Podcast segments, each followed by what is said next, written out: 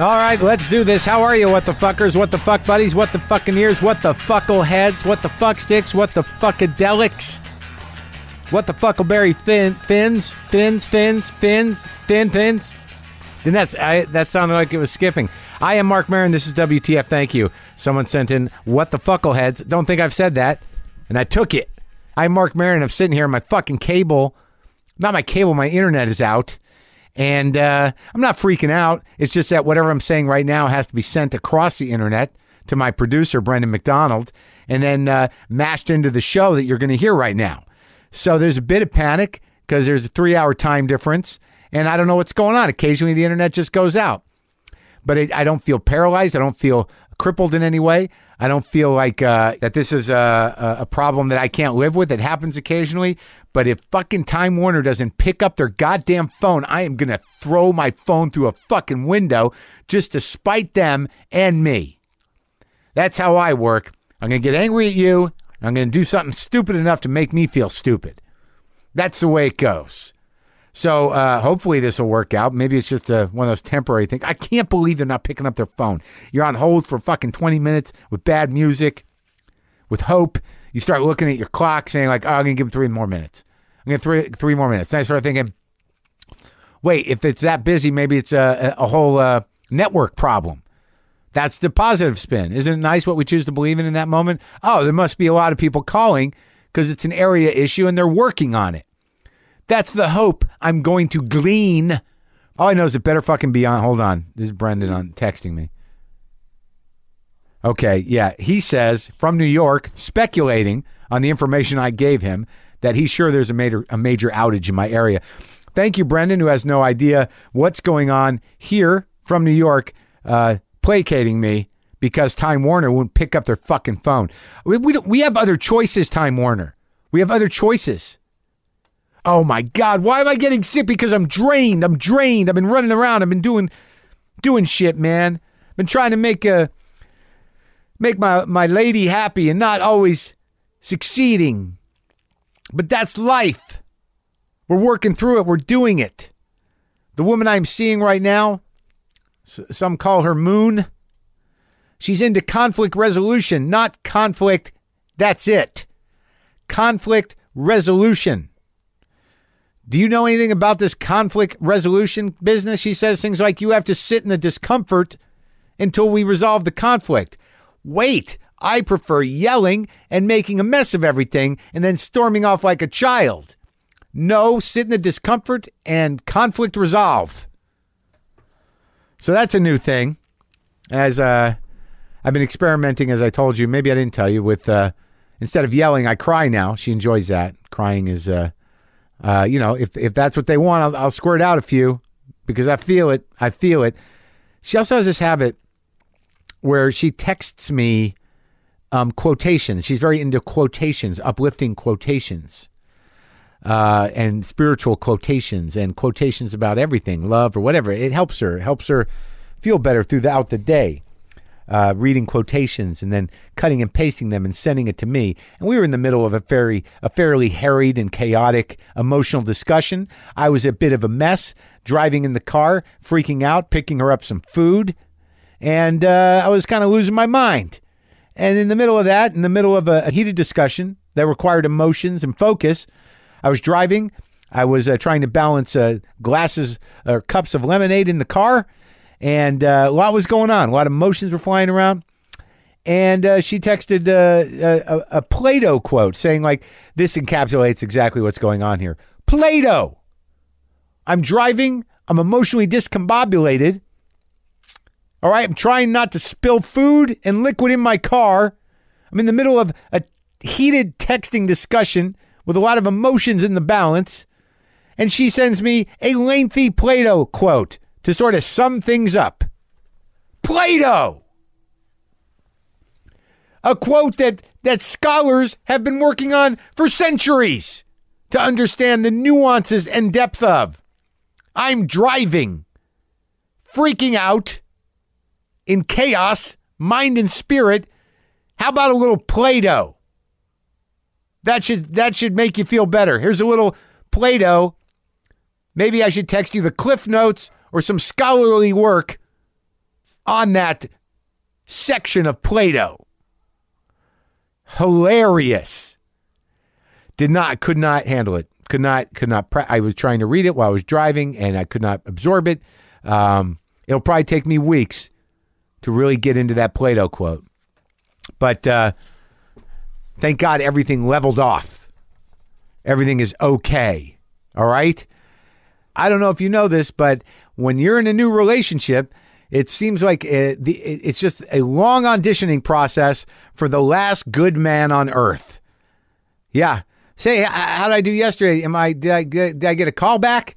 Because uh, I felt like I did a pretty good job. Oh, really? No, I didn't quite nail it. Um, but you give me okay. All right, good. All right, all right. Yeah, I'll be back tomorrow, and uh, I'll, I'll open my heart, and uh, and and I'll and I'll and I'll do the right things. Okay, see you tomorrow. Okay, I did better today, right? Oh, good, good. So, am I am I gonna can can I move on to the next level? No, not yet. Okay, okay. Well, t- okay. So I'll okay tomorrow. You know, I'm gonna do something thoughtful tomorrow. Oh, that got me bonus points. Spectacular. That's right. I am auditioning for the role of the last good man on earth. And uh, it's in there. It's in there. You know, I think most people are good, but I think whatever's, you know, dragging them through life, protecting them from their own feelings is what makes them a little dicey. Fortunately for me and my relationship, we both have similar dogs guarding our hearts. And, uh, yeah, I think they might get along. Yeah, you'd think that they just go at each other, but sometimes those dogs, those heart protecting dogs, they uh they get along, man. But uh I'm 50 years old. Today my guest is Annabelle excuse me, Annabelle Gurwitch, uh, who wrote a book uh, uh, about hold on before I get into the book, before I, I got to find it, I think I see it over there on the floor. I just I forget sometimes that I have gigs coming up. I'm not doing a major tour until I get this new hour straight, but I am doing some gigs. I am doing some clubs. Uh, I figure by after I do like five or six of these workshop shows, I should be ready to to roll out something for the peeps. I'm using all the hip lingo right now. So Friday, April 11th uh, through Saturday, April 12th. So Friday and Saturday, April 11th and 12th. I'm making it up to you, Cleveland. Hilarities. I'll be there. You can go to uh, WTFpod.com or go to the Hilarities website and get the info for that. Thursday, April 17th and Saturday through Saturday, April 19th, I will be at Goodnights in Raleigh, North Carolina. Uh, here's a big gig. Friday, April 25th, I'm doing a midnight show in Austin, Texas at the Moontower Comedy Festival. And on Sunday, May 18th, I will be interviewing uh, Vince Vaughn one on one in Nashville, Tennessee for the Wild West Comedy Festival. You can go to WTFpod.com and get all that information and buy tickets and whatnot. I'm 50 years old, people. 50 fucking years old. I'm not complaining. Don't feel 50. But you know what? I got some problems because you know what?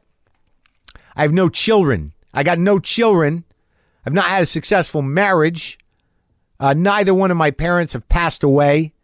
I am emotionally incapacitated in the fact that I don't know how to handle certain things because I haven't had the experience. So on some levels, I'm like a 50 year old child. I, I and I look at myself. I know I'm getting older. I know I can see it in my face. I can see it in my nose. I can see it in my body. My body don't look bad, but it don't look like it used to. I can see it in my um, my genitals seem to be aging.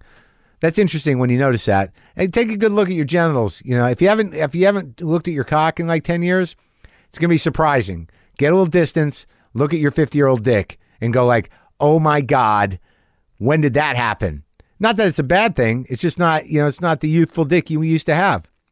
But the great thing about the guest today, Annabelle Gurwitch, who I enjoy, who has been on this show before, but she was on with her husband, and quite frankly, that was a little annoying. And they know that. That they'd be the first to tell you that. But Annabelle has written a book called I See You Made an Effort Compliments, Indignities, and Survival Stories from the Edge of 50. It's a woman's voice. And it's uh, you know, it's it was it was sort of new to me. Because as you know, I don't have children. I've not had a successful marriage. I've not spent time with a, a woman my age until recently.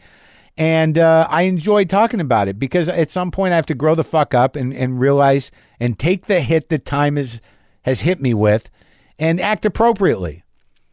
I have to understand, I have to work on empathy. Not everybody is naturally empathetic. I, I started to realize that too because of, of the woman I'm with. I, you know, I'm capable of it, but sometimes you have to work on it. It's not naturally uh, given to everybody. Look, I was not, I'm not complaining. Uh, my parents did what they did. And, uh, you know, quite frankly, I have a hard time uh, uh, giving love. I have a hard time accepting love. Those muscles don't really work because I find it to be uh, threatening and intimidating and uh, possibly painful. But empathy, that I think the definition of empathy is is being able to um, to put yourself in the position emotionally of the person you're yelling at, and perhaps stop yelling. I mean, maybe maybe that's paraphrasing. Maybe that's not the dictionary definition, but I think it's it's it's somewhere along the lines of, of being able to to to put yourself in, in in in someone else's shoes, you know, emotionally, so you could experience or at least speculate, you know, what they might be feeling. And uh, a lot of times I think I can do that, but I think uh, really what I do is is I innately feel something. If if somebody is in pain, I feel that tangibly. Uh, like if they're sitting in front of me, if somebody is excited, I mean, I connect with people very immediately and very directly, as you witnessed from this podcast. But that is an immediate feeling of emotion. You know, I'm not speculating. I'm not like sitting here wondering what they went through because they're telling me. So I'm a good feeler. I think I, I, I, used to think I was more thinky, but I think I'm more of a feeler, and all the thinky is just to contextualize the uh, the feelings and try to get them into a box so they don't consume me. Box your feelings so they do not consume you. God damn it! How long have I been talking? Is my internet on yet? Would somebody please call Time Warner? Could someone call Time Warner? I've had it with them. I'm I'm putting my foot down, Time Warner. I'm about to go to some independent internet provider. That'd be hilarious if they had those. I imagine they have smaller ones, but just like a guy you call. Hey, buddy, I'm done with Time Warner. Will you come put one of your boxes in? While you got our boxes of feelings. But uh, do, do, will that? Can I hook that up to my time capsule? My Apple time capsule? All right, let's talk to Annabelle Gurwitch.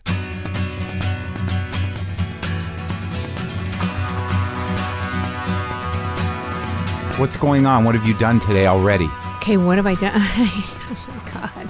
Uh, well, you know, the day starts like most days start now at 6 a.m. Yeah. I uh, suffer the abuse of a teenager who wow, is uh, that plane flying into my garage? it's just went right into my head.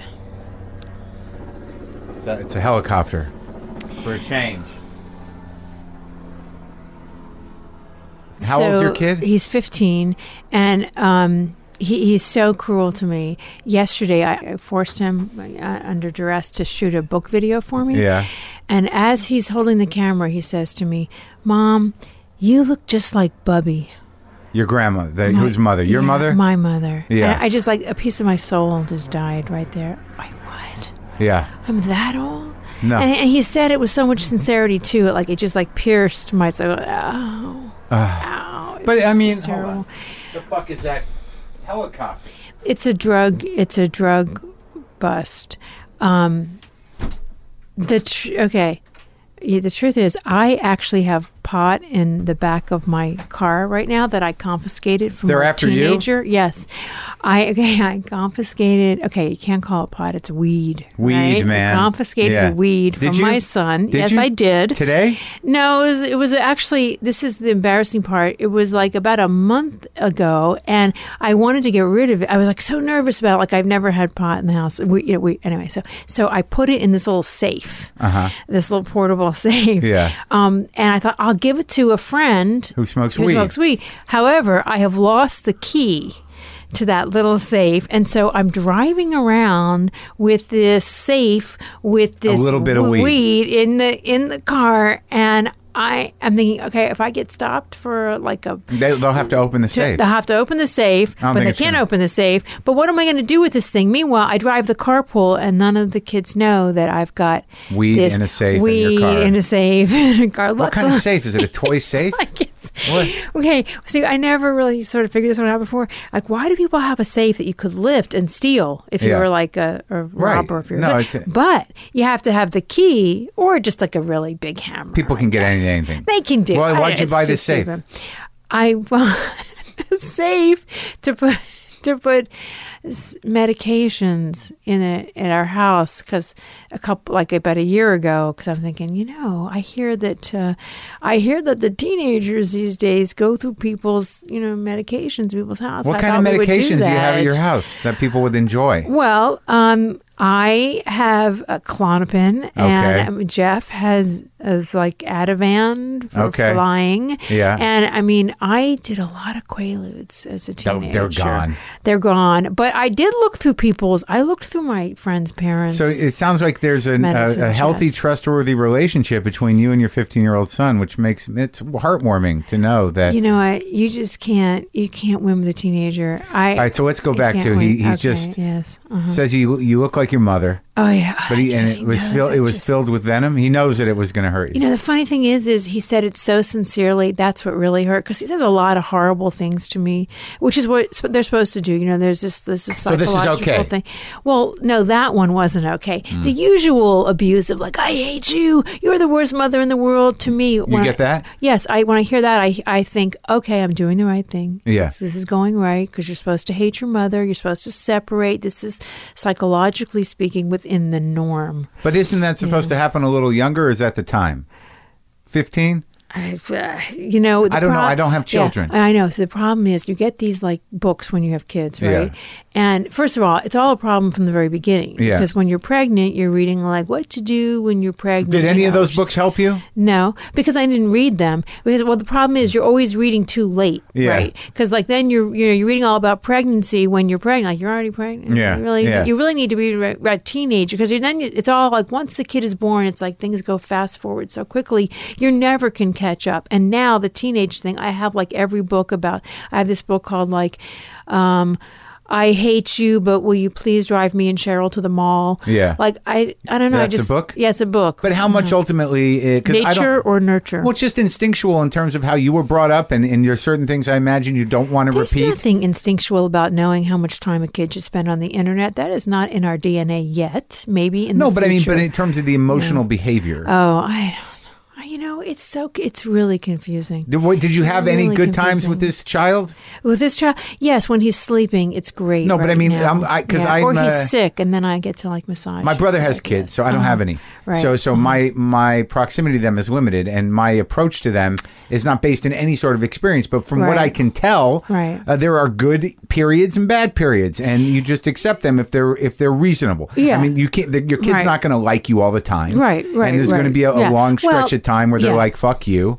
No, it's true. I mean, look, you know, the, the whole having kid thing is like they've just done all these recent research saying, you know, if you're having kid to be happier, don't because it doesn't make you No, I believe me, I know that from Right. observation. Well, you, you know that, but but the thing is, is you know, you know, I you feel like you know by doing it, you're part of like the human experience. well, you like sort of have to do it. I mean, some people are you driven know. to do it, and it makes sense. I, it's I not was never, weird. I was never that person, you know. Who and was, then- Jeff? You know, Jeff was a little bit more, but I, I woke up one day and that biological clock thing was ticking. But then I'll tell you, so so there have been good times, but the thing is, at this point, the pleasure comes in.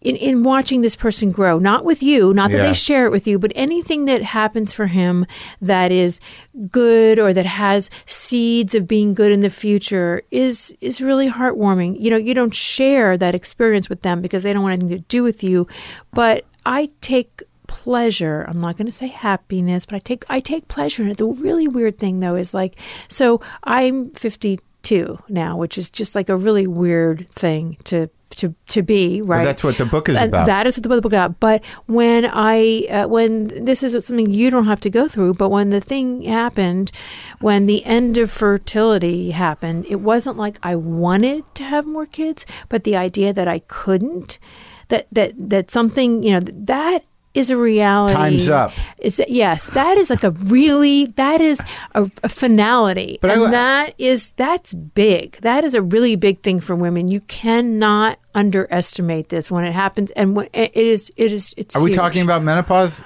I'm talking. Yeah, that's. That what- is that- I just said thing because. But is that what it's- is? Uh, is that what we're talking about? yeah, we are. All right, well, let me- let me get back to something that was Yeah, pleasant. Okay, pleasant. So I think Right. Uh-huh. what you said was interesting about uh, observing a kid who's going through this stage where, and I know that as a as a, a kid, uh, and having those feelings sometimes myself. There's a belligerence to being a teenager, Mm-hmm. but because you know this is your child and you understand all his complexities and vulnerabilities, that you know when he's fighting through something or having an experience, even though you know you can't say like that really made me feel good that you did that because he'll just go like leave me alone, ma. Uh-huh. But that connection is so deep that you can feel the gratification and and the uh, the joy of of that struggle or that Yeah, that and, and then there are these moments. thing. Okay, so like I me I took him to see uh, his first um, Chekhov play. Okay, Mm-hmm. and so uh, you know the first part he's a little bit it's Ivanov, right? The Mm-hmm. first part he's a little bit restless and everything, and by the end he's streaming with tears, and I'm like, yes, I have successfully depressed my kid. I have shown him the the horrible existential nature and how just pointless it all But is. But is that what you did, lonely- or did you did you uh, you know, I took him there. I took him no you there. took him to and I you this took him is- to theater. Yes, I did. And you're, you were Uh-huh. curious as to whether or not theater would have an effect on your 15 year old child. Yes, And the uh-huh. power of theater delivered the message of the It play you did. chose. It So, I mean, don't did. minimize it by, by dragging it into some, like, it wasn't an existential point. You were trying to, uh, you know, broaden your child's horizon. Right. Well, but the thing is, you know, I've taken him to see a lot of theater, and usually, and and, and so the, the, the, that one was like a particular one. Like he came to see me in a play, and he was like, "Yeah, it is pretty good, mom." It's, you know, it's Was he not as- right? Um, yeah, yeah, I guess so. But because then, like the next year, I took him to see uh, this David Mamet play, American Buffalo, and he's like, "Mom, within the first five minutes, this play is so much better than the play I Who saw you played in." uh, uh, the lead? I don't. I don't remember. It was just I'm- a- I'm a local production? No, it was. It was the Geffen. It was really good. I just. I cannot. That it's plays like a- my short-term memory. The pace is of that thing. It's just. It's, and they say just fuck full of- a lot. it's full of cock. just- It's a full fu- on boy oh, play. Oh yeah. No, I knew he'd love it. Like I'm a little sick of that play, but no, it was. It was great. And I mean, but and for him, I wanted him to see it. I just. This is the one thing you can do as a parent right now is take him places, But did you wait, expose him right? Did you grow up in you grew up in New York, right? I grew up actually all over in Alabama and Delaware. But you're making choices Mm-hmm. uh, uh, to to broaden your son's horizons and into the interests that you found intellectually nourishing for Well, you. Well, no, no. I'm making choices to broaden my son's horizons in the only one single fucking thing I know about. It's just my. If I knew about other things, I could expose them to other things. This is the one thing I got. What theater? Yes, that's it. That's it. And What and about the movies and- paintings and the things? uh, well, yeah, okay, sure. That's The arts in general. That is uh, the Well, arts in do you, general. Do you the say here's a general. read this poem? Does it do anything? Uh, you know, at this point in time, I can barely get that kind of thing in there. But like, I can sort of get him to come out with me if the no, there's no concert that night. If nobody's around, I mean, th- there's like a there's like a window of things. Is he driving that I can get. He's not driving. You know, it's really strange. Teenagers don't seem to want to drive as much. I mean, this is one of the products of this. Thank God. Well, th- that's true. Except There's no that- public transportation here. well, it's not just that; it's that they they're they're they're texting each other and they're on the internet, and you know they call this generation the shallows, um, which They is do? well. I read that. I don't think I made that up. I wish I had made that up. Mm-hmm. But like the millennials are also called the shallows because their relationships are primarily, you know, flat. They're Yeah. online. And this is, I mean, it's really sad. I mean, he takes public transportation. I wish he wanted to drive because also it would give us leverage to try to get him to do other things. It's all about the bargaining. It's all about the bribery. This is what it, you know, What do you mean, to. leverage? Well, okay, leverage. Like if you do this, we will get you your driver's license and you can drive. But no, he doesn't want it enough. It's hard to figure out what they want right now. Yeah, It'll it'll become clear. I would All right, hope so, so. this book, I see you mm-hmm. made an effort, mm-hmm. compliments, indignities, and survival stories It's a long title. from the edge of fifty That's right. By Annabelle Gurwitch. Uh-huh. That, that, yeah. Since 1961. I actually put that on my business cards. Yeah, I'm, be kind of I'm funny. since 1963. So, I'm older than you. A couple Okay, years. I'm, that just it is a weird. All right, so let's get back to, to this moment where Yes, you realize uh-huh. that uh, that it's over on the ovarian level. See, see, the thing is, the ovarian level is just one of those things that are over. I mean, I don't want to like you know bring you down. Why'd here, you write the but- book? Well, this what is, was your concern? Okay, you're The you're a, you're an, you're an was the- activated uh, progressive person. Yes. There's a you know I I imagine you feel like you know come on ladies. Okay, first of all, it is not just about the ladies, although there are, you know, pink granny panties on the cover. And let me just say that was not what I picked. It just No, I know how that works. You know how that Yeah. you, you know how They that wanna works. sell a book. Usually it's like little animals. Yeah, they try to something, put little yeah. animals on there Something like to grab the eye. I don't know, bears, From, love from what I understand, bookstores don't don't even function as any more than a showroom for people to go to, see what they like, then go order online. You know, I love bookstores. Yeah, I do too. But do let's get too. back to this. Okay, so the thing was, it, I did not intend to write a book about you know aging. This was not what happened. What happened was I was writing these series of essays, and it, they were I thought they were just unconnected. And uh, the first one in the book was actually this story about taking my son to this concert. And What um, concert? It was uh, this private concert for a band that I'm a little obsessed with now. I'm a little embarrassed. It's uh, Titus Andronicus. I have him in here. I, I saw that. I saw I Patrick Stickles. I, I kind of have this like in, kind of like this crush on Patrick Stickles. Oh, that's interesting. Uh, yeah. So all right, because I don't know him. Because Did you listen to the interview? No, not yet. Why am I going to not have a crush No, on I'm him sure you'll you'll adore him. He's a very uh, conflicted, uh, uh, you know, bipolar artist. Oh, great. Might be perfect Oh, for you. great. Let me just say, it's the image. Of the, Very so earnest here- dude. Here's what happened. So yeah, I. I How'd you get it? How did this happen? So this friend of mine has this daughter because they're so. uh, Some of the people, some of these teenagers are very ambitious. She's got this web show, Mm-hmm. and they invite bands, and it's Titus Andronicus. And so I scored this invitation. I'm like, oh, my son's gonna like it. I'm gonna be so. Did he know the band? Um, no, he didn't know the band. Uh-huh. Actually, Did you Um, then, or did you go research? I didn't know that? the band, Right. but I knew that it was a play by Shakespeare, which I had forgotten at that moment. Is of course the one where the Queen of the Goths eats her sons in a pie, which is just all too forty. and It's not good. Anyway, so I take him to this concert, thinking I'm going to be this cool mom. This is a way for us to get together, and they're shooting this thing. And while we're at the concert. Uh, I, I just I really like the I, I started to really like the music. I was like, oh, this is punk. Straight up punk rock, yeah. Really, really Yeah. great. So and then and the song he was playing was this one where he mixed Civil War The letters. mo- from the monitor. Yes, yeah. from the monitor, and I was like, "Oh, this is kind of really cool." And um, so I started to move closer, Yeah. and I, this arm grabs me and says, "Oh no, we can't be on camera." That's another one of the dads. I'm like, "Oh my god." Oh my God, like a leper? I have to be quarantined? I cannot be seen? I'm too old to be photographed? And then it was like, it was like one after another. These things hit me, and I see all the teenagers, and it's like their skin is glowing. It's like they've got Klieg lights on them. They're like lit up, and we are cowering parents in the background. And then I realized the band, Patrick starts talking to them, talking about war and things he's read on blogs Yeah. about wars, Yeah. and and and he's.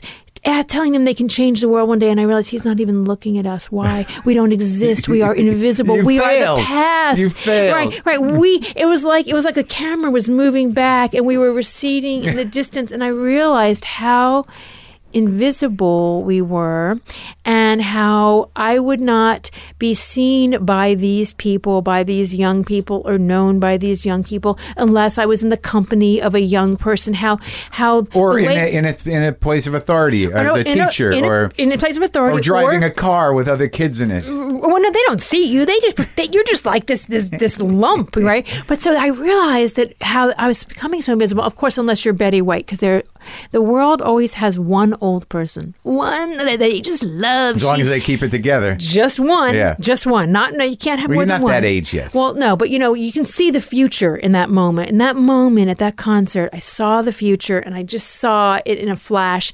So then, so there's other stories. So uh, my computer's not working. I go to the Apple Genius Bar, Mm-hmm. and I fall madly in crush with my Apple Genius. Um, How old is he? um, autumn Yeah. like the season. Uh-huh. Uh, he was uh, 24, 26. Uh-huh. And I, of course, realized I was madly in lust or love with him because he could fix my computer. Uh-huh. And that is the attribute that I find really a sexually Now, did you tell Jeff about this? Someone, no, I did not tell Jeff about this. But you this. wrote it in the book. I wrote it in the book. Did he? and Did then I- Jeff go like? When was this happening? Jeff doesn't. I he didn't read this stuff. Okay. That's- All right, with fine. no need to. So this it. is a secret. This is a I tried that once. Eventually, they Yeah. read it. You know. Uh, you know, I, he's, I don't know, he's so sick of me these days. I don't know if he's reading this. But so then there was a whole thing about, like, okay, this sexual fantasy. Then I'm like, well, where could we go? Uh, at our house? No, because there's tweezers under my pillow and Spanx at the edge the bed, and there's a drawing by my son. I, I can't go to a, a cheap hotel because I'm too old for cheap. It's got to be a nice hotel, but I don't have the money for it. It was like all these things. I just knew realized it's never going to happen. You so can't do anything publicly where you're not going to be seen and someone's going to tweet about it. it's- What's Annabelle nothing, it's, it's nothing left for this. Plus, meanwhile, what am I going to talk to him about? I can't talk to this kid about anything. Is it about talking at that point? Well, clearly talking is out, drinking is in. I'd have to be drinking. And plus, I mean, what if I was like a hotel with him, right? If we were going to order room service, I'd have to take out my reading glasses. I mean, just all the sort of age related things. So, anyway, this, the whole point of this You know, the- story. the- I hope you just went home and masturbated like a grown up. Well, of course I did. but of course I did. But, but actually, the, the, the whole thing came to Uh. a head when I just realized, of course, you know, I'm nothing to Autumn again. Like he's not thinking about me. I'm thinking about him. I'm thinking about me. You don't know So, that. well, I don't. I don't know. It's true. I've actually heard the Apple geniuses get a lot of pussy. It's that like, true? a- oh yeah. Is that They're- true? Yes. Yes. You can look at it online when you go online. Uh-huh. Do this. Go online and and put like uh, when you reviews of the Apple Apple stores. People write about like where the cute geniuses are, and apparently there's this thing between People. people, women. There's Uh-huh. a because there's there's a thing about Trader Joe's baggers versus Apple geniuses. Who's cuter? Who you can get to fuck you easier? It's like a whole hookup thing. It's better than internet dating. I'm, t- I'm telling you. So this women is are you're talking this. about married women I'm talking about older women. over like 35 Uh-huh. to 50, Yeah. Oh no. Oh, not older than fifty. Fifty doesn't. eh, Wait. The fifty is the end. The 35 cutoff? to 60, 70, Thank whatever. You. Whatever. You have something to shoot for. But okay. so That's who they're going. They're preying. These, yes, these suburban yes. female Uh-huh. predators are preying on these baggers at TJ's and, and Apple Yes. geniuses. Yes, it's so true. It's so true. But so okay, the whole point of It's a telling, different telling time. the It's a different time. telling the Used story. to be the tennis pro. The te- oh yes, The pool guy. the tennis pro. Pro. Sadly, my tennis pro is Stacy Cohen, and Yeah. I'm not hitting on Stacy. So anyway, the whole thing was was I started writing these stories, and then Mm-hmm. I realized they were age related, and I realized it was all about this moment where there was this sort of uh, you know, real finality. And this, so the theme of this book is actually that we're doing ourselves a huge disservice in this, you know, youth oriented culture, you know, 40s and new 30, 50s and Yeah. 40. This is bullshit. Yeah. I mean, it's so not true. First of all, anyone who's 40, when you're 50, they know you're not 40. You are clearly old. Who the fuck? Who are you kidding? Is that true?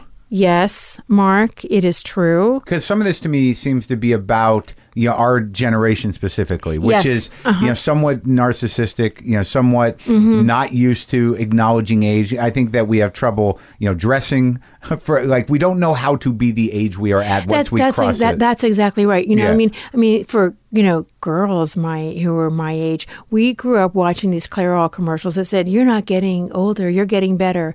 Uh, n- excuse me, you are getting older. But there was also a You very a, a good, dis, a very weird distinction when we were younger. Like Mm-hmm. You know, our, parents were our parents. They didn't look like anything other than that. Our grandparents were like, well, that's you know, that's our Right. grandparents. I'm sure that still exists, but at some point there was this weird line blurring. Casual Fridays did everybody in. I think it just started the, with the, that, the 60s, the boomer generation. Yeah, it's true. Mhm. That, you know, that there, there was this sort of a, a sense of, of entitlement and self centeredness and, and cultural kind of relevance of the boomers that, that sort of changed Right. everything. Well, the And- great the great generation that came before that, um, the the greatest generation, they I mean they kind of aspired to adulthood to the time Okay, when they put go. on suits. Okay. We devolved. It's like a de-evolution Right. process. But in particular, my grandfather used to go to the you know. beach in long pants and black Right, socks. right. I've got a picture of my grandparents on Atlantic City Boardwalk, and they're wearing suit tie. Right. were, yeah. I mean, it's a whole thing. Now, I'm not saying. First of all, actually, that is one thing that I want to say is true. When as you get older, I think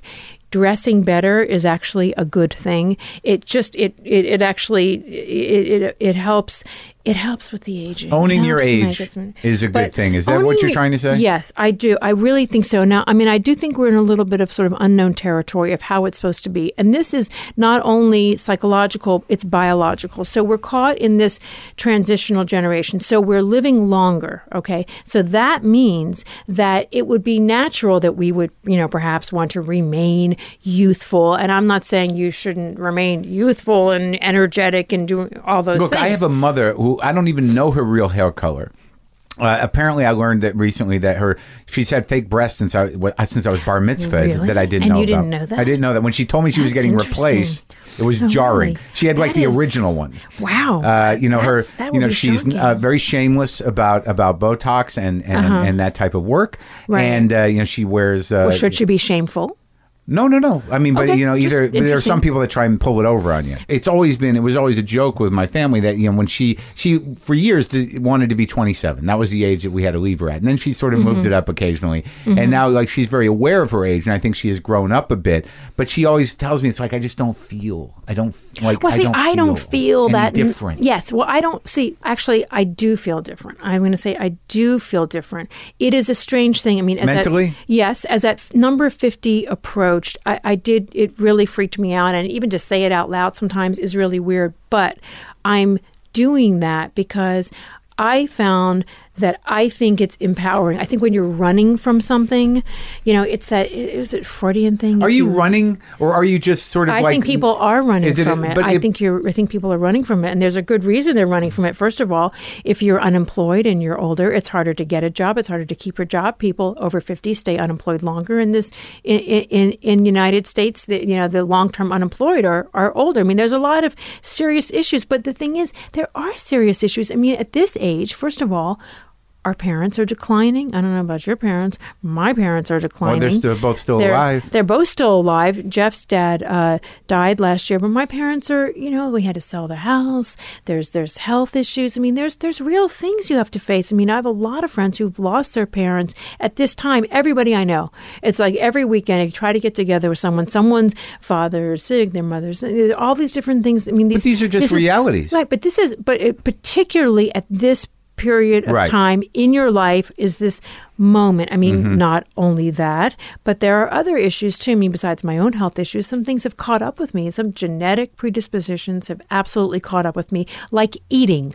I can't eat that much anymore because I'm 52. I Mm-hmm. just can't eat stuff without. It's like I feel like I've got this like like a sweater tied around But my but waist. but those are, like, those are- practical things, Yeah, but and, those uh, are yeah. but those are real things. I know, Mark. but I think it's mean, interesting it's- is that that like because I haven't had to process that, you know, and I, and I know Uh-huh. it's coming. The not the food thing I've always had.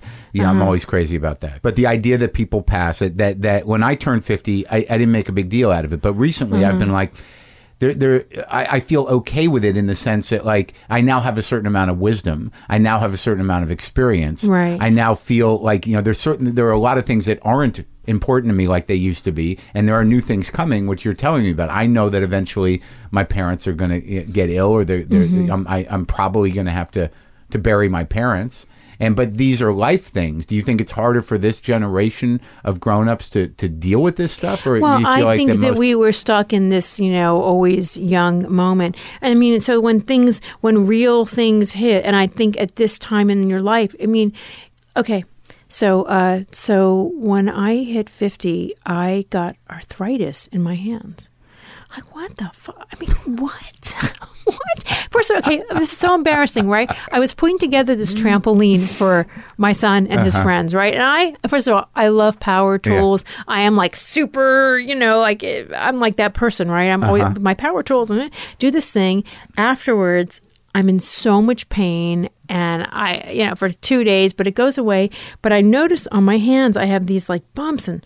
Okay, so I'm- thought that I thought I had uh, warts, so I was putting these like prepper, these, like yeah. these like I don't know what that prep, I don't know preparation is something whatever, uh, n- not going away. I look on the internet, and when you know when you're this age and you look on the internet at things, this is very Doctor no, Google. always bad. So it said that I had, it was possibly this thing called Heberden's nodes, right? Mm. So, uh, which is a form of osteoarthritis. Mm-hmm. So I go in to see a rheumatologist, and it's, it was just, first of all, you make an appointment with a rheumatologist, you're going to feel old. I mean, there's just no way to get around it. You hear that word, Yeah. oh my me? Yeah. I go there and he says, "Oh, you're my youngest patient." I'm like, "Thank you, yeah. thank you. Just, you know, just Yeah. kill me right Uh, now." And he says, "Oh yes, um, you have cor- actually you've correctly diagnosed it, but we don't call that Heberden's nodes. We just call it by the colloquial terms, old lady hands." no. Yes, Uh-huh. Mean, so I mean, like you know, that was like what I've got, and I remembered my grandmother Had it. had it, but she was raised in the depression, so she never complained, leaving me completely unprepared for this thing. It's a genetic thing. This is like it just caught up with me. I mean, so there are things like that, but and, and that's one of the things I write about in the book. But there's a whole other issue that I write about that Yeah. I never.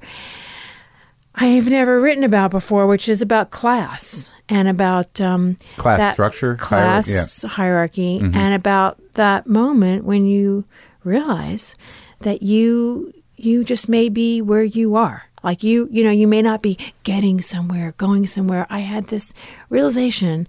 This is an important realization to make, and I and I have to say that Yeah. there there's part of me, you know, having made that realization a few years back, but there's part of me that that says in my mind, like, oh, well, congratulations, you're growing up. Yeah. Yeah. Good for Well, you at that's- 50. Thank you. Oh, fuck you. Like, why, why, why? No, the truth is, why wasn't it at 40? Because at 40, we're still younger. And at 40, I was making so much more money. Let me just say that. That's mm-hmm. true, you know? All right, so go on the And- Beverly okay, Wilshire. So I'm at the Beverly Wilshire Hotel, and, you know, you're a comedian, you're hosting an event there. You go to these places, right? Yeah. And I realized when I was going there that I don't pay for my stays in hotels like that. Yeah. I only stay in hotels like that when other people are paying. Right. But there are people who are staying there who are even younger than me who are paying to stay And there. don't even I think have- twice about it. I don't, right. It's not like where am I going to stay? Can I afford that? no, it's just We stay at the Beverly Wilshire. Right, Yeah. right.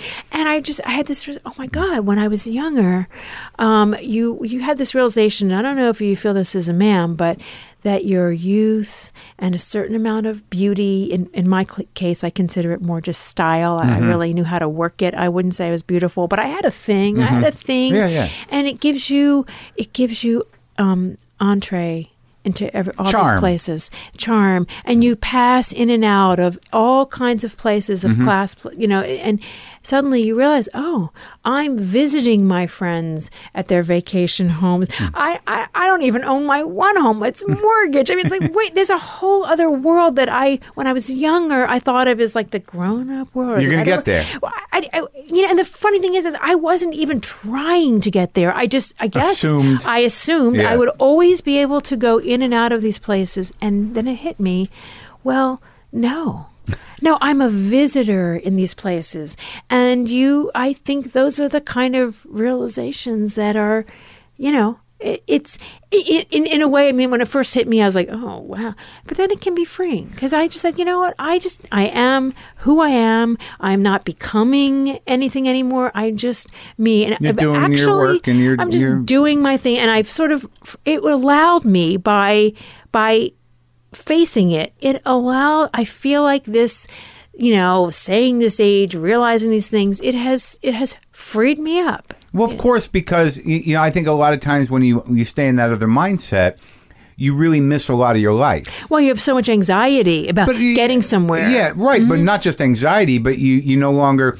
A lot of people say you should enjoy the process, or the process is where it's at. Right. But like when you're when you're trying to move towards something, even if it's not as conscious as as you know organized ambition, uh, there's part of you that never thinks what you have is any good. Right. You're denying your reality at all times. yeah, all of it. Yeah. The joy of it, the you know, the the struggle of it, all of it. Right. right, Because you're not right. where you need to be. Right, right, exactly. And I mean, okay, maybe it's like maybe everybody else has done this and I haven't, but I think that this is also a product of the youth culture of of, the, of, of staying young, forever young, stay forever young. I mean, you, th- you know, I, I think that's part of that is a denial of certain realities. I mean, I think that's part of the hallmark but of there's the. a, but there's a humiliation to it if you if you There don't is. acknowledge it. That There that is. I don't I do not think that there, there- I think there's a difference between humiliation and humility. Mm-hmm. But depending on you know how deluded you remain is really going to uh, really going to uh, sort of um, reveal how humiliating it can be. I, I find it very endearing, you know, as I get older and I realize I'm getting older and I accept it, and I'm I'm on the cusp. You know, I find myself in a lot of situations with younger people. I'm my audiences are younger people. I'm thankful that somehow or another that my emotional terrain, uh, i you know, it runs from age 13 to 70 in specific people. That there is a timelessness to to my particular neurosis. But I think that Oh, isn't that great? Great. It The is. timelessness. That's a that's a really that's amazing. That's amazing Well, you know, realization. have, well, yeah. existential struggle is what it is. It's You- true. It's so, so, and this struggle that you're talking about. I'm waiting for is, my son to read The Stranger and call me and tell me what he thinks. Sorry, go I on. don't even know if I got that the first time. I never got the the real existential things, you know, that I needed to get. But what I'm saying is that as like I started dating someone who's in my age bracket, Uh-huh. and it's uh, it's spectacular. You know, they- like I was never I was never that organized around dating younger women or what, whatever. But there there is a there's a strength to it if you accept it. Uh, and, and and it's okay, and you're not supposed to be running around w- with a bunch of kids, you know, feeling, uh, you know, it, it's almost like you're setting yourself up for for Right. feeling uh, insecure Right. or, or, or comparing Right. yourself. You, At some point, you should say like, "Well, I, I I'll, good luck with that." You know, uh, this is what happened to me, Right. And uh, you know, I, I hope uh, I hope you have a good time. It's and, it's it can be very is there anything I can do to help? Yeah, yeah. It's, it can be, you know, it's like, you know, it's funny because like I remember when I um, was growing up and there was always like, I always had like someone who was a little bit older Yeah, in my too, life. yeah. Like I had this opera singing teacher who basically, first of all, I had a terrible voice. Ter- I mean, couldn't sing at all. And I'm sure she never mentioned it because what she would do is I was in high school and actually junior high as well. She would serve us schnapps and she would tell me stories about That's it. a was great adult was- role model. It's fantastic. Yeah. You know, just, you know, but um, I realize now I am that for people now. Like I always, That's an important role. It's an important role. Like I speak whenever I, you know, speak or speak at colleges or something, and people, I they come to LA. I, I feed them. They work for me. And at first, I thought, oh, I'm just like they're with me, and I know them. And I We're realized, no, spirits. I'm their, I'm their older friend. And But more than that, you're you're you're uh, an example. And and you know, I think that you know, given the type of work you do and the concerns that you have and, and what you're active about, you're a good example. And that's uh, no, but but Mm. I, seriously, you know, yeah. I mean, you. I mean, if you're instigating and and pro- and and sort of inspiring people Mm-hmm. to think along the lines that, that you think are important and are righteous, it's a it's an important thing. Or or even just to give younger people some sense of self awareness that that what they're going through is not unique or or, or isolating. I mean, the, these are. You know, you got to accept your role. Yeah, it's true. You know, e- except with my kid, which is just a disaster. Everything, you know, that, that's that's. Yeah, but he'll your kid doesn't want to. Your kid and doesn't want to hear from and you. he's always going to be stand up again. You know, eventually, I think they, if something doesn't go horribly wrong, they learn to appreciate you. God, I hope so. You know, I mean, you know, you hope so. I'm like, I'm always thinking like 30 years. If I can just live 30 years, I will just, I'll, it will all come back. But that is that is this weird thing, and this is another thing that makes our generation different. So when my mother turned 50, I was in college, so Uh-huh. Right. I, I didn't see her Right, go right. through this. This is also part of the problem with what My we're mother had me when she was going 22. through now, right? Yes, my, my mother was a grandmother. My sister had kids by then, right? Yeah. I'm 50. I got a teenager living at home. My grandmother was 50. She had one foot in the grave already. Yeah. That foot had diabetes. I mean, it was like completely different. I mean, it was like that foot. She had like the stockings that were rolled down. I mean, yeah, this is going into a new place. So we're trying to figure this out. But I also, but I like. also think that what we're talking about is, is is relatively class specific. That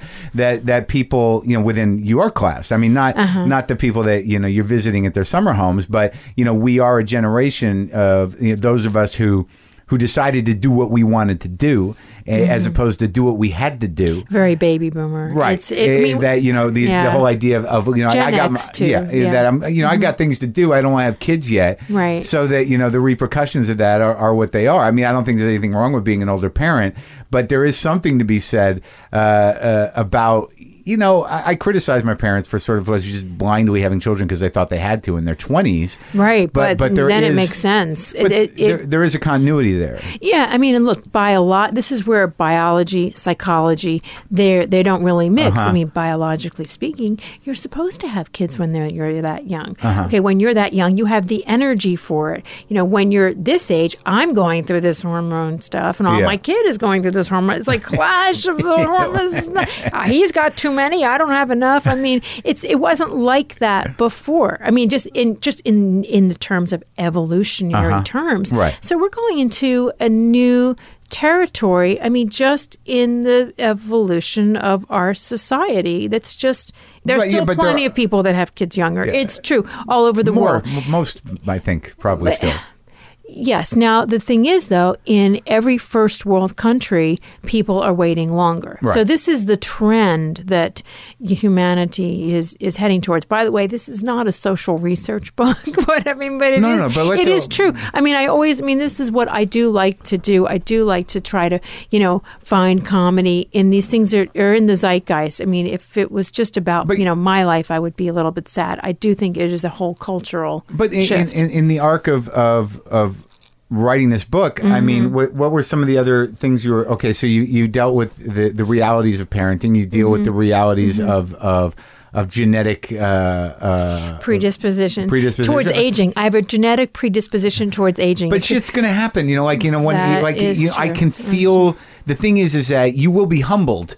You know, if You you, live be. long enough, Life and is humbling. That's right. Yeah. But and and eventually, you, you know, you wonder like, well, what what happens when I become fragile? Okay, so you know, here's the thing that I mean, here's one of the things. If there's like something you know positive that I took from this moment, you know, I and, I write about this in the book. I have let go of a certain amount of uh, perfectionism. Which is a, which is like that was definitely the whole. I just could not do things unless I was great at it. Yeah. Unless I thought I could really do something with it, like uh, you know anything from uh, math, um, monogamy. Yeah. I mean, anything that takes patience, I couldn't do. Right? Had to, you know. So I'm, I've let myself take this moment to say, you know, just fuck it. you Yeah. know? So I started Try some stuff? Yeah, I started. I mean, I so I play tennis like Yeah. three times a week. Yeah. and I'm not good at it, but I'm doing it anyway. Yeah, yeah. I started a meditation practice. I'm probably the worst meditator Yeah. in the world. I've had w- exactly one sort of like big thought and that one big thought was that it's something i realized after two years of meditation that i bought a house that you can hear the freeway from i didn't know it for the last 15 years i've lived in this house and i never heard it i just never was like you know quiet enough to to hear that- that Was that a positive meditation experience? Now that uh, you I mean, become it's- mindful of the freeway have- noise, is yeah, that these people. This is the thing. People are like, "Oh, meditation's so great." No, I really hate it. I hate sitting down and doing it, but. I, know it's it's it's doing a good thing for me, but it's not like I like it and I'm good at it. So you know, these are some of the things I have you know realized. But there's yeah, Well, what are your thoughts in, in, in terms of like uh, being humbled by this and and uh, and recognizing it and, Mm-hmm. and seeking to be empowered through it, or at least Uh-huh. have some acceptance around it, Mm-hmm. which that seems to be what you're doing. yes, I think so. Yeah, right. Yes. Well, what what do you find that the in your peer group? What what are the what are the biggest struggles? You know about you know being a woman because I imagine that you have friends who are who are single. Uh, in this i right now, and, and we, I mean, yeah, your heart's got to break a bit for for for the just the the cultural reality and the struggles that your peers are having. Yeah, you know, it's interesting. Um, you know, I have I did an assisted suicide with somebody, uh, which is something I did never I Wait, never right, wait. expected So- to do. What? How, how does that um, how does that happen? How does that happen? Well, we are at this age where No, I understand You that, but what, what what was the whole story? What was the? Do you know who's this person in your life? Yeah, she was a really good friend of mine, one of my best friends, and she had pancreatic cancer. Now, when I was younger, I didn't know which was the good cancer and the bad cancer, but I am old enough to know now that pancreatic cancer is the no one gets out of here It's alive bad, yeah. cancer. So, uh, and which is so weird. I mean, really and truly, I didn't know when I, you know young. You don't think about these things, and when I met her, my friend Robin. Um, she was a, a comedy producer at HBO. So she, uh, you know, there was this big decline, and then she just couldn't take it anymore. So she called her closest friends, and we spent um, a weekend trying to kill her because it was harder than we. How many thought. people were involved? There were um, one, two, three, four, five of us. All right, and so she she reached out to you, Mm-hmm. Yeah. Mm-hmm. you know, and and and present how did, how was that presented to you from by her? It was well. Let me tell you, you just you, you don't have to say the words, but we all knew. I mean, it was like all like you know she can't do it anymore. This is going to be the weekend. This is the right. This is let's see. And what was end what was the plan? the plan was to up all these different medications she had. Right, that she had hospice at home. Hospice worker you know, they, it's illegal. Let me just say Right, it's illegal in California. So they just kind of retreat into the other room, right? Mm-hmm. And um, we had all these. First So of all, this happens. so this ha- this happens, right? Um, so we're all there, and first of all, it was this amazing moment. Okay, so we get out this champagne, and she she hadn't been eating or drinking, and she got out her glass, and she was like a wine person, you know? Yeah. and we're all toasting her, Yeah. and we're crying and laughing and I mean, it, was, it was like the thing it was the circle of love it Yeah. was the good death it was going to be the whole thing Right. and then we start to up the medications there's the there's a um Drip, a there's a morphine drip. morphine drip. Yeah. There's uh, a patch. There's Yeah. a Haldol's patch. There's suppositories. Opium suppositories? There's everything. There's oxy. Cotton. There's Yeah. like, I mean, we could have made a fortune. I mean, Right. there's a lot good drugs, right? And we're And she's upping it. conscious. She's conscious, but then what happens during that night, Mark, was that she was so happy that we were all there that she couldn't let go. Okay. So she and and and and yeah, none of us ever done this before. So we tuck her in. We're like, this is great. You know, you know, we ready to do the whole thing. And um, she keeps rousing. Every time she rouses, we hear like we all go in. We have a baby monitor on, right? And we all- After you administered the Right. medication. Okay. We all go in and we like. She's like, I, I, uh, I just can you move me? Okay, sure, whatever you need. We move her around. We tuck her in again. We tell her we love her. We do this whole thing. Mm-hmm. And then you know it gets later and later. She's not going under. We keep doing this. Yeah. And um, oh, oh, and then uh, oh God, so st- stupid. I had to wake her up because I realized we didn't have her computer password. And we weren't going to be able to get into her computer. And I said, Robin, don't die yet. Yeah. We don't have your computer password. okay, get that over with. It's like 2 a.m. And she calls for us. And one of her friends and I go in. And she says to us, I just, I just, I need some more interaction. I need to walk around. And we said, no. No. No, Robin, you can't get up.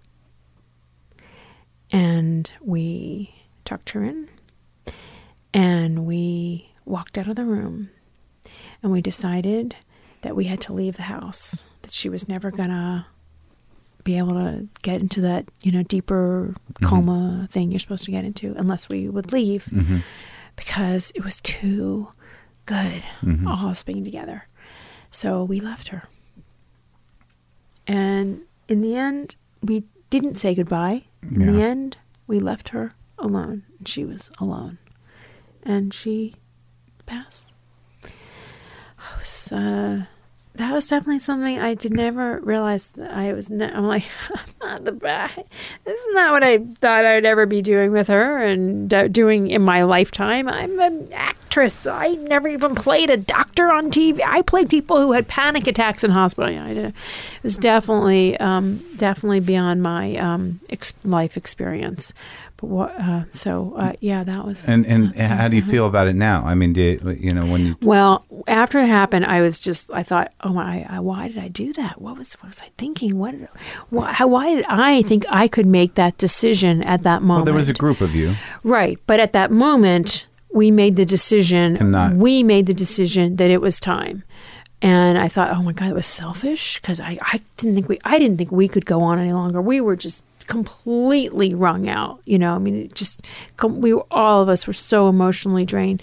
Um, and then, and then I then I, as time went on, I, I felt better about it. Although, anyway, my husband Jeff, he said to me like after like watching me really suffer, he said, you know, I want you to know, I, I really think you did the right thing. But if I'm ever really sick, I don't want to be alone in a hospital room with you.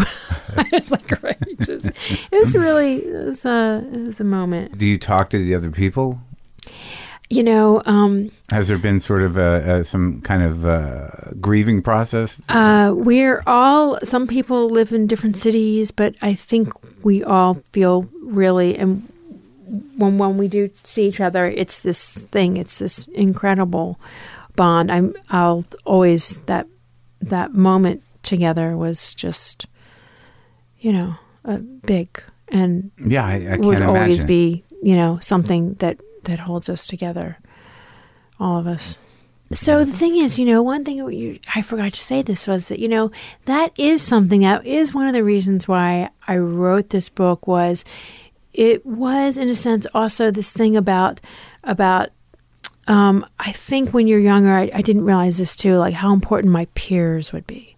Sort of like this this group of people that you go through life with, and and and when you, of course you know at a certain time in your life, and it's not like I don't have friends of different ages, and it's this whole and it's really good. It's, Yeah. You have to have this mix, but there's there is something, and if there's one thing good about Facebook, you know, it really does reconnect you in a certain sense with um, people. Not that I want to see what everyone has had for dinner Right. that I went to high school with, but there's something about. Uh, How you holding up? how you yeah how, yeah it's just sort of like checking in with people and this thing that your sort of tribe your age of it, it, there's a there's a power to it to and and To I've found and to, to- to community and all those things that I just thought I hated yeah. I think I, like many people of the narcissistic generation, I'm just, I, all, all my things are just so unique and individual. Uh-uh. And that was one of the reasons why I wrote this book was like, it's, you know, to share the experience. And there are things that I write about that uh, other people, women, some, there's some, some women things like the, uh,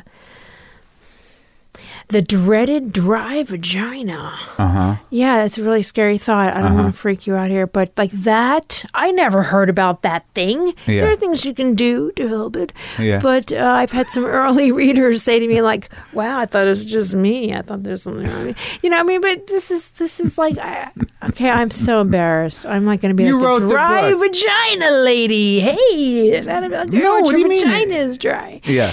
But you know, this happens, is huh? it. Ha- it happens. This this really crazy things happen, and it's good to to Well, share but look on on the plus side, you're still using your vagina. It's still here since 1961. Actually, there was at one point I thought I would just get. I've, I don't have any tattoos, but I thought uh-huh. I'd get like closed for repairs uh-huh. under new management. I, that's the only tattoo I was considering getting was putting like under new management right below my C-section uh-huh. scar.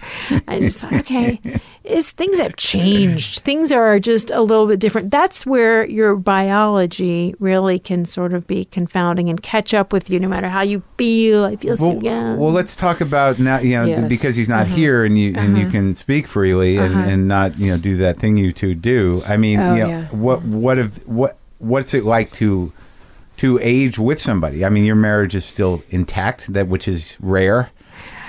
And uh, you joke a lot about this or that, but you know, obviously you, you love each other and you're there for each other. I mean, how has I, that changed? I'll tell you something. You know, um, it doesn't make any sense. Marriage doesn't make any sense. Monogamy makes no sense whatsoever. But at this point, Aging you're gonna with tell me- someone, I, you know, I listen. Just because I'm doing something doesn't mean it's a good thing to do. You know, I never do what. no, but but in, in terms doing. of, of like Yeah. you know being that you're speaking So- from a place yes, that is rare. Yeah, that you true. you're still To- married. Yeah, today. Yeah. And uh, yeah, I know that's cute and everything, but I don't. Oh, I mean that in a real sense. This, I, I have no idea what the future holds. I mean, really, and I don't mean that in a. T- I don't. I just. I mean, this, it's just.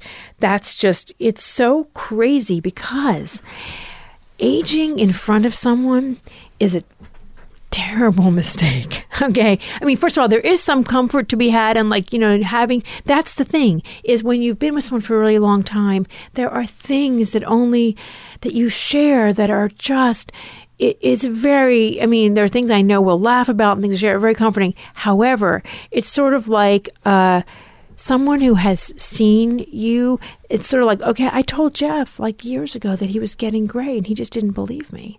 Like i mean i'm watching it happen. Like Yeah. you can see it happen and you have the memory of the past. It's it's intense. And then you know that like okay for instance he always tells me i look great right? It occurred to me the other day he might just be being kind mm-hmm. or not have his reading glasses on. I mean it's not that I look necessarily so great. It's sort of like, oh, that's it's both fantastic and comforting and terrible. There's something terrible about witnessing. I mean, But it's the- okay, I understand that, but- and terrible, Right. Terrible. But what- but- I understand. I mean, look, Marc. but the I terrible is is your own projection. No, I understand why, like, for instance, very successful, uh, wealthy men would seek out younger partners. I get it. You can just suck the youth from their head. They didn't. They're all vampires. Is that what you're saying? Yes, They're vampires. yes, and it's fantastic. I don't know, you know. I- I don't know, Marc. Wait so, a minute. So then, then you have someone who hasn't seen your failures. I mean, But- but wait, wait, there's wait, something what- to be said for that. Yeah, I understand. I've been. I've been the guy that's that's been with women 20 years younger than me. Uh-huh. And the one thing you always know, I mean, certainly it depends on how sensitive and how connected you need to be to another person. Mm-hmm. That there is the element of yeah, there is the element of youth and there is the element of but the other part of that is is like I'm old. And you, you know this is I'm grateful, I guess, Mm-hmm. but I'm not to I'm always to be old here.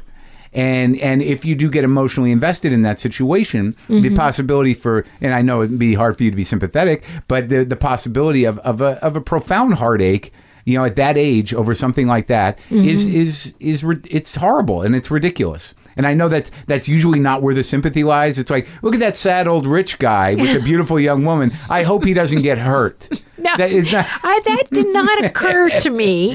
I have to say that didn't occur to me. But there's something, you know, there's something great and something terrible about it. It's sort of like, okay, um, this is this is going to sound slight, but it was really intense. So when Jeff and I wrote a book together, right, and we went on tour together, there was something so terrible about okay you're on tour and you know how you you do things when you're traveling a lot Yeah. and, and you got your own way of being Sure. right and okay so and, and things are the road can sound a lot better than it is Oh, yeah. I mean, we we know this, right? It's okay when you're the alone very sometimes.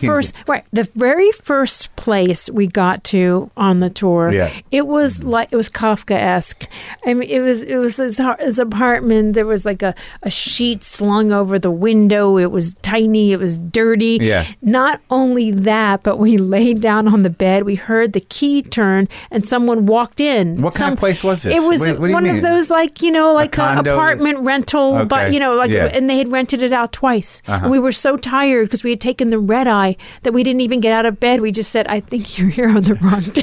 it's like it was great, And- but the place was so depressing and horrible. Now, if I'd been alone, uh, no one would have known how terrible it was. I mean, it was dark, it was dank, it rusty. It was so you know, I could have just in my head like, I'm not really here. I'm not really here. I'm only here for two days. Like I'm just, but somehow we, when I saw it in Jeff's eyes, how terrible it really was, it was awful because we both witnessed each other in this terrible situation. And in a sense, that's what sort of aging together can be like.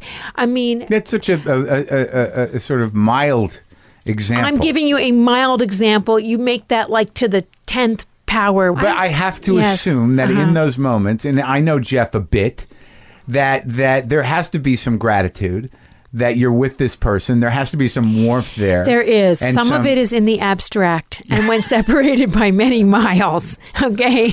Um, you know, there absolutely is. But it is also, it's daunting. And you do see why. I mean, this is one of those things, though, that I really do feel about this moment in your life. You know, you're sort of faced with a choice. And you have to ask yourself things like, Am I going to continue in a certain way or am I going to change? Am I going to go on this way? And I really don't know what the future will hold. And, okay. and, and, and I mean, like, I mean, I've said this and about my own psychology. I'm someone who you just always took a lot of pleasure in, suff- in suffering, just sort of my nat, I just suffer. And I don't do that so much Defined by complaining. Define. Not you know oh just in no even silence up you know Oh. even just you know just Yeah. I can turn anything and suffer about it yeah sure Yeah. you know and I I mean I always thought just these people who go and find happiness in daily activities what's wrong with them and I'm kind of one of them now Where do you It's think that came ridiculous. from, though? What do you think that was? That fear? Where do you think that that because to me it's like I to me part of it is this thing of like uh, this anxiety of like oh trying to get to be someone else or or or be in this place in my life and status and all these things. And by sort of accepting at the, and it, it took me to this moment of of really hitting this midlife thing to say you know what I'm not becoming. I'm not going. I'm just me. It may never. I, I may have middled out in my career. In my what? I'm, It's okay. And making my peace with that. Just just to be yourself and be open and and not be so hard on yourself Well- to have some vulnerability to try new things well, that's It's not so simple.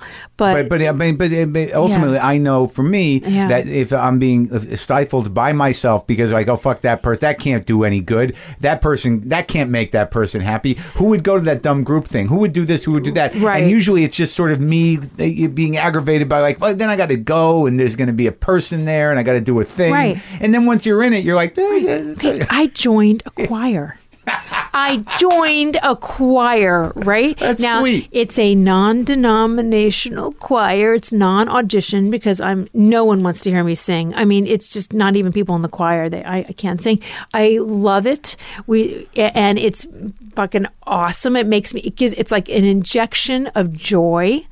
But I just wouldn't have done it in the past because I'm not a joiner and I don't want to. But this is the saddest thing. The saddest What? thing about what we're talking about here is Uh-huh. that you know we're a generation of people that were hobbled by our vanity. Mm-hmm. It- it is really what it is. Is that you know we you know we're too cool for school. We you know we had we had big plans for ourselves. We felt like we were entitled to these ideas taking you know actually happening, coming to fruition. And you know it took us a long time to realize that life doesn't work like that. Mm-hmm. And I might have missed some of these small things that could bring me a lot of very deep and human joy because uh, you know of, it seems to me of vanity and ridiculous ambition that was based on fucking entitlement.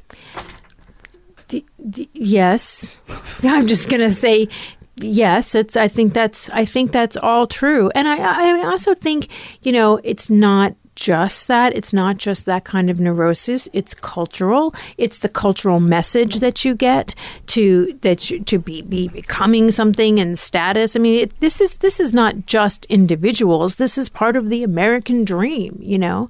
And I think that you know, in terms of you know this age, we're also a generation where some of us will never do as well as our parents. I mean, we're living in a different uh, economic climate. I mean, there's there's there's other factors at work besides own psychology. There's messages that you get in the culture. I mean, it's not we don't we don't just live in a in a vacuum. But I- but I, but yeah, I know. But I also think a lot of this is um, not necessarily leisure leisure class, but middle class and upper middle class problems. I mean, there there are there are plenty of people that that that may have aspirations, but acknowledge their limitations earlier on, and and and put a lot of stress on community, on choir, on on you know uh, deepening relationships with friends because Okay. that's what life is made of. Okay, that for some is reason, true. For That some reason, true. we decided that our life was made out of like I'm going to be the king of something. That's I'm going to be the best at something. Okay. I'm going to be recognized by everybody for what I do. That's okay. That is true. And I mean, also, one of the things that was driving me, and I, I, you know, this is not a memoir. I mean, this is a collection of essays, and I just say that because I each each story in the book is about a different aspect that I felt dealt with getting older, whether it was class, whether it was it was um, there is some you know whether it was the way you look, the way your health. I mean, taking care of my parents, help. I mean, these the, all these different. That's a sandwich generation issue when you're you've got kids at home and you're taking care of your parents. But um, but I do also write about you know just something that was driving me, which was you know poverty. I mean, I had no money. and I would not, I had nothing, and so it was just everything was driving me towards, you know, I was had just desperate, uh, desperate uh, anxiety. And But I think that's something that isn't talked about, not in Uh-huh. this room, that much. Is that you know you and Jeff are in show business. You Mm-hmm. know Jeff was a writer on the original Ben Stiller show and has sort Uh-huh. of chipped away at, at, at getting writing jobs in entertainment. You were involved as an actress and a host on television and, Uh-huh. and as a writer. And that I, I think that we are looked at as these these immature people that, that that built their lives on this ridiculous dream of show business. But I think that both of you obviously have worked. But I, I never talk about that that weird moment, you know, with a couple or with a parent or with people Uh-huh. in this business where you're like, well, this shit's drying up and, and, and something hasn't locked in that would enable me to stash enough money to, to sort of ride out a while. And I and I think that's a that's a, a, a distressing and real thing. Yeah, well, I mean, I mean, you know, I mean, there's, there's, it goes back. You know, I, I mean, I grew up in a family where my dad was a gambler, and um, still is, and uh, and then then there was no money. Uh, there was no money in my twenties. There was no money. I dropped out of school. I I worked. Uh, so I passed out flyers on the street. I had that the person, you know, the person that's handing out flyers on the street. That was my job. It was a terrible job. But what was your dad's job other than gambler? Uh, well, no, he had businesses. He he had art galleries. There were tax sheltered art galleries. He had a fast food uh, chain. He had a a, a restaurant. He a had he had a hustler. He had uh, softcore porn. Uh, you name it. Uh, he had uh, all these different businesses. He actually he was roped in in the Abscam scandal um, because he and my mother went to a party uh, to meet the Arab sheikh who they were told wanted to invest in the film industry. And my mom said she knew something was wrong because they served Cheez Whiz on Ritz crackers as hors d'oeuvres. Like, "No, these people don't have money. I mean, this is, is this is my upbringing. But and then you know there'd be sometimes we your had money. knew. My mother knew they had. They, sometimes my dad would have a Rolls Royce. Sometimes he'd have a, a Chevy you Nova. grew up with a I mean, tremendous was- amount of chaos and inconsistency. It, it was, and then I mean, I for some crazy reason, my sister went to law school. She became a banker. My sister was very like she took the straight and narrow path. I went into show business. Big surprise from background like that. But I mean, I've always worked, and I'm just. I'm just a really practical person, and in in this book, I also wrote about you know, I mean, at this age, I also got a kid, I got a mortgage, I started doing jobs that I I went back, I went back to making commercials, like just you know, I mean, doing whatever I have to do. I have to make a living. I'm a working person, you know, um, and uh, that was very humbling. I mean, not like commercials, like I'm doing the endorsement for for AT and T. I mean, you know, I'm the the woman shopping at Staples yeah. looking for the the twenty percent off coupon, mm-hmm. you know. Mm-hmm. But this, why I I had this thing. I mean, and this happened at this age. Maybe it should have happened earlier, where I was like, "Who the fuck cares what I do for a living? I got a I got a kid, I got a house, whatever. I mean, if I had other skills, believe me, I would do any. I mean, I just I just it's very humbling, and, and you know that kind of humility is actually, you know, it's it's not bad for the soul. I have tried. I try on a daily basis not to be identified not with what I do, just to just to try to let go of that because it was really killing me. It was really hurting my daily quality feel like a of failure. life. I felt like a failure. I felt like a failure when I was starring on two TV series at the same time because I wasn't starring in a movie. I always have managed to feel like a failure no matter what I was doing. And so, you know, maybe that says more about me than anybody else, but this was my own personal battle. No, I think a lot of people feel like that. Well, because it's like, oh, you have to keep going. Yeah, to not. This, But we were told that we, you know, along the same lines as, you know, us not making as much money as our parents made, there was also this idea that because of their wealth and success or their, their place in the world, that we could do whatever we wanted. Right. That didn't. That's a, that's It's a- bad it's- message. It, it kind of is. yeah, and I try. You can, you can know, try you can to try. do whatever you want. Right. But at some point, you have to be able to say, like, well, I wanted this, but Yes. I, I don't think it's going to happen. This is this is one, it, and that is Knowing your true. This is something my friend John Daniel told me early on. Uh, so, you know, what he said being a grown up is realizing your limitations. Right. This is one thing I do feel good about with my with our son, uh, who's 15, is that I feel like, hey, we by by m- being midly having middle middled out, Uh-huh. you know, we're not so successful that it's going to intimidate him. Yeah. He's like he's like he doesn't have to like worry about like doing better than us. But it sounds like he's a, a good kid, aside from having weed occasionally. Uh, yeah, you know, he's a he's he's a very uh, he's engaging, you know, like, and I know I know there's a good brain in there. So you just but he hasn't gone bad. He's not in trouble. Is there a date that kids go bad, and then is there like an expiration? Oh, look, they but got he- to the thing and they go bad. You know, I, you know, I'm afraid to say anything Okay. out loud, Marc, because you know it's like a, it's like a, saying it, and then Okay. uh, And you and Jeff never are know. okay, despite okay. whatever the bullshit thing you do all the time. We're we're we're we're still still here. We're still here. How's that for still still going? going. You know, that is something. You know, that's uh, that uh, endurance. Fortitude. There's no, you know, there's wedding announcements in newspapers. The Uh-huh. Huffington Post has a divorce column. Where is the section of the paper that's called like "Still Here"? Uh, still at it. Still at it. yep. Because you know, I something. Jeff Jeff and Annabelle overcame a major obstacle yesterday. Yeah. Yeah, just just just sharing a What to do kitchen with, what to do so, with the what they with the weed they found man. in their kids' my uh, husband has no idea that it's in my car. He, just he has no idea in that I've done this. I think that's the more troubling thing. In the safe that you no longer have a the key safe of. that I don't have the key. We should take a picture of that. What am I going to do with this? It's ridiculous. But you know, there is, you know, there's this thing. I mean, Marc, you know, uh, people get divorced, uh, then they then they they lose weight. They go on diets. They go on dates, even when the dates are bad. They're good stories. Yeah. I mean, it's a new beginning. Yeah. This is what's so hard as Americans. I think it's a very American thing, you know, is like this, this we've lost this value of like endurance. Uh-huh. I'm not even saying it's a good value, I, but we have lost it.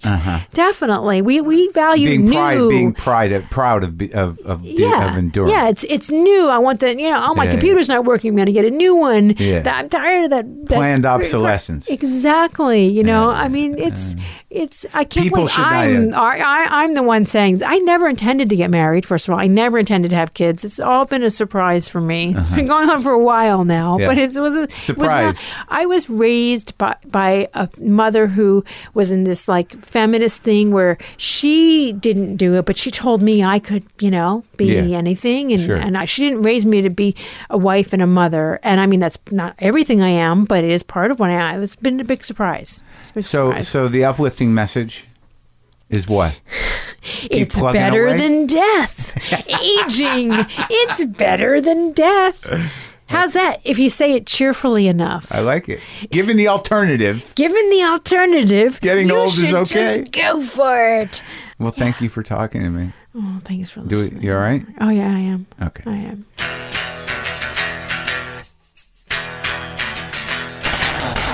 That's it. That's our show.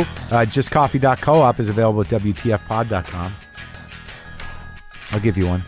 Yeah, this has been sitting here all day. Pow! Ah, just shit my head. Pants. Oh boy.